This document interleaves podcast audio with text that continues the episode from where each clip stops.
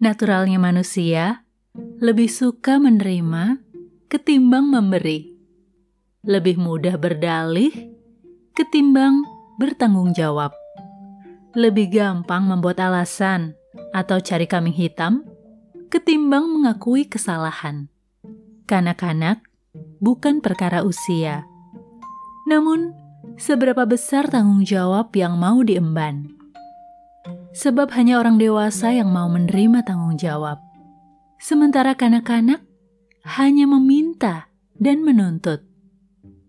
Maunya yang enak, yang terbaik.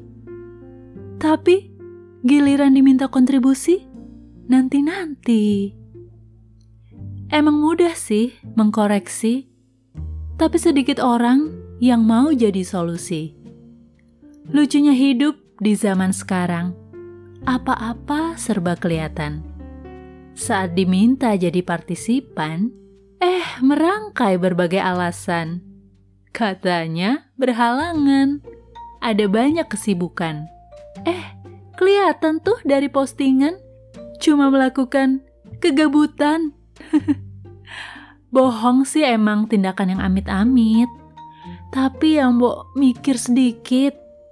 Bikin tuh alasan yang masuk logika. Bukan kelihatan yang mengada-ada.